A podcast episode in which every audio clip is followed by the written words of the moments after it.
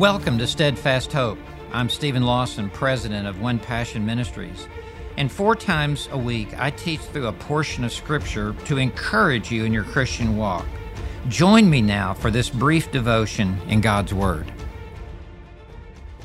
Well, you've tuned into Steadfast Hope. I'm so glad that you have. My name is Steve Lawson, joined by Kent Stainback, and we're coming to you from Herb's house here in Dallas, Texas. We have a great devotion for this morning. You've tuned in uh, at really the right time. We're going to talk about the love of God, uh, our, our all loving God. And the passage, Kent, that I, I want to, to start our, our thoughts with is 1 John 4, verse 8, um, which says, God is love. Took me a second to find it. I thought maybe I had the wrong verse, but no, there it is. There it is. I know, I know the Bible so well, I can't even find what's in this one verse. Uh, God is love. So, so this is probably, Kent, the most cherished attribute of God and it is a wonderful and glorious attribute of God. And yet, I think at times it's the most misunderstood attribute of God. Uh, because sometimes when people think of the love of God, it, it's almost like God is a doting grandfather, doting grandfather in heaven, and kind of mushy and p- patting people on the head and saying that's okay no matter what's happened in their life. And that God is just kind of a sentimentalist mm-hmm. And just uh, affirming and approving everything that takes place here in the world. And nothing could be further from the truth because God's love is also a tough love. um, and there are so many different aspects of the love of God that, that we need to talk about. And the first thing that I think should come to our mind is that God's love is sacrificial. That's good. True love sacrificially gives of itself. Um, true love is not just words, uh, true love is action, true love is deeds. Uh, true love um, really makes a commitment to give to someone else to meet a need in their life. And just to back that up with a couple of verses, John 3:16. Mm-hmm. For God so loved the world that he gave his only begotten son. No greater gift has ever been given, no greater sacrifice has ever been made than for the Father to give his son for rebels like you and me. But that is how great the love of God is that He would be willing to give up His beloved Son, His only begotten Son, for us. And I think of Jesus in John 15, verse 13 Greater love has no man than this, that one lay down his life for another. Um, Jesus loved us so much that he willingly went to the cross. He, they didn't have to drag him to the cross. He, he set his face like a flint towards Jerusalem, knowing what awaited him. And he triumphantly went to the cross in order to, to love us with redeeming love. So, God's love is a giving love. It's a sacrificial love. He has given His Holy Spirit to live inside of us. He has given his Word to us that we can study. He gives to us our daily provision.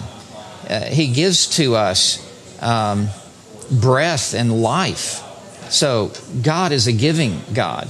The second thing I would say is God is a jealous God. His love is jealous, a jealous love that He will tolerate no other love in our life to compete with the love He has shown toward us that, that He demands our exclusive worship and that He must be our highest priority because He has loved us with a, a love that is full of, of jealousy, and, and that is a holy jealousy. I think another thing we would say about God's love is, is that it is a chastening love. Wow. It, it's, a, it's a disciplining love. God loves us as we are, but He loves us too much to allow us to remain the way that we are. And He chastens us and reproves us and rebukes us at times with love steer us back into the right path and, and to take us away from the danger of uh, continuing to live in an area of compromise, let's say. And the other thing that I would say about God's love is that it's steadfast. It's never increasing, it's never decreasing. He loves us the same no matter what. And Psalm 136 says, I think it's 26 times, uh, His love is an everlasting love. His, his loving kindness is forever. The psalmist actually writes that 26 times in one in, in one psalm to remind us that from everlasting to everlasting, uh, He has loved us.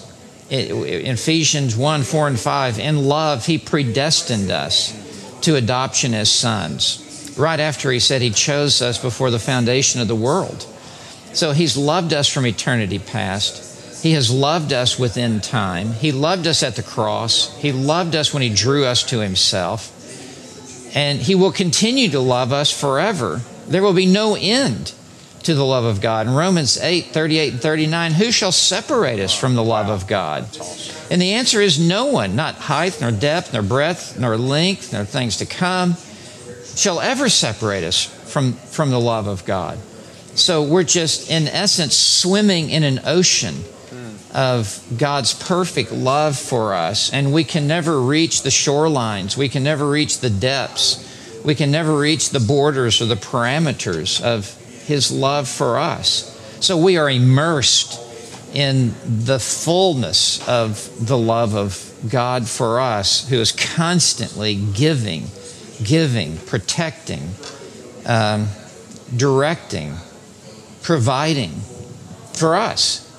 So, Kent, I mean, I'm running out of vocabulary words here and synonyms, but every one of those is a weighty word that expresses some aspect of the love of God. It's unconditional. Yeah. Yeah. He doesn't love us because of us, He loves us in spite of us. He, he's loved us because He's chosen to love us. This love has originated within God. It, it, it hasn't been something that has within us that has drawn us to Him. It's the other way around. God has chosen to reach out to us. He is, it's an initiating love that God has for us. It says in 1 John 4 that we love God because He loved us first. Remember that verse? Yeah. We love God because He first loved us first. So He is the great initiator of this relationship that we have with God.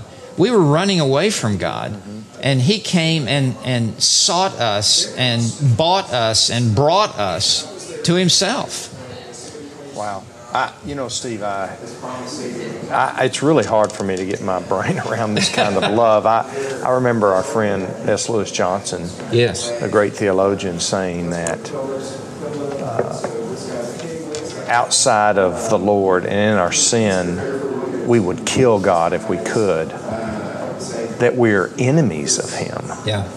and yet He loved us as, as enemies. Yeah. I mean, how, how how does that work? How does that? I mean, I can love you because you love me, and Yeah. I can love people that care Yeah, about are nice to you.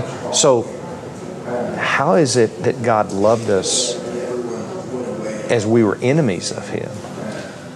Because that's how great the love of God is that it's higher than our sin, it's deeper than our transgressions, it's wider than our rebellion. Hmm.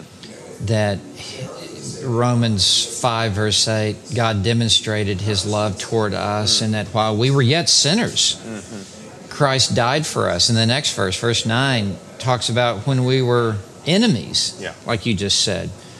He, he, he chose to love us, we who had, were shaking our fist in his face, we who were violating his holiness, we who were committing cosmic treason.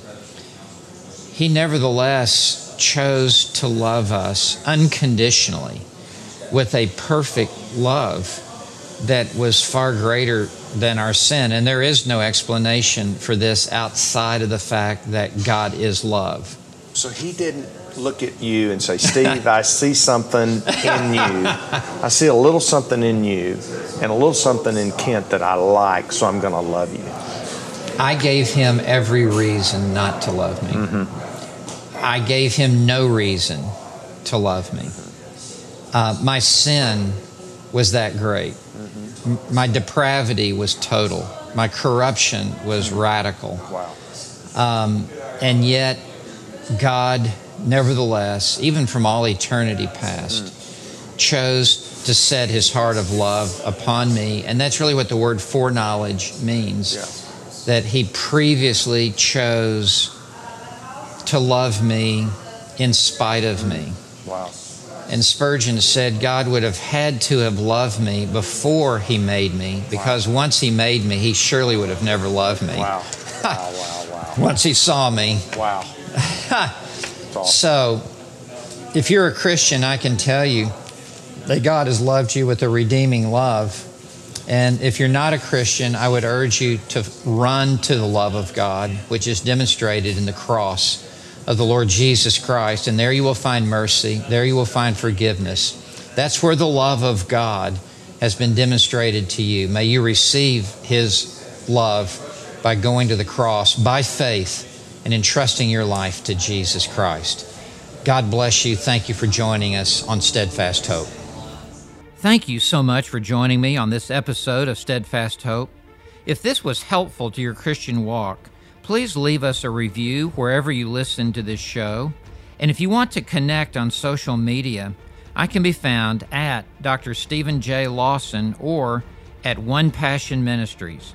Thank you for listening, and I hope you will join me again for the next episode of Steadfast Hope.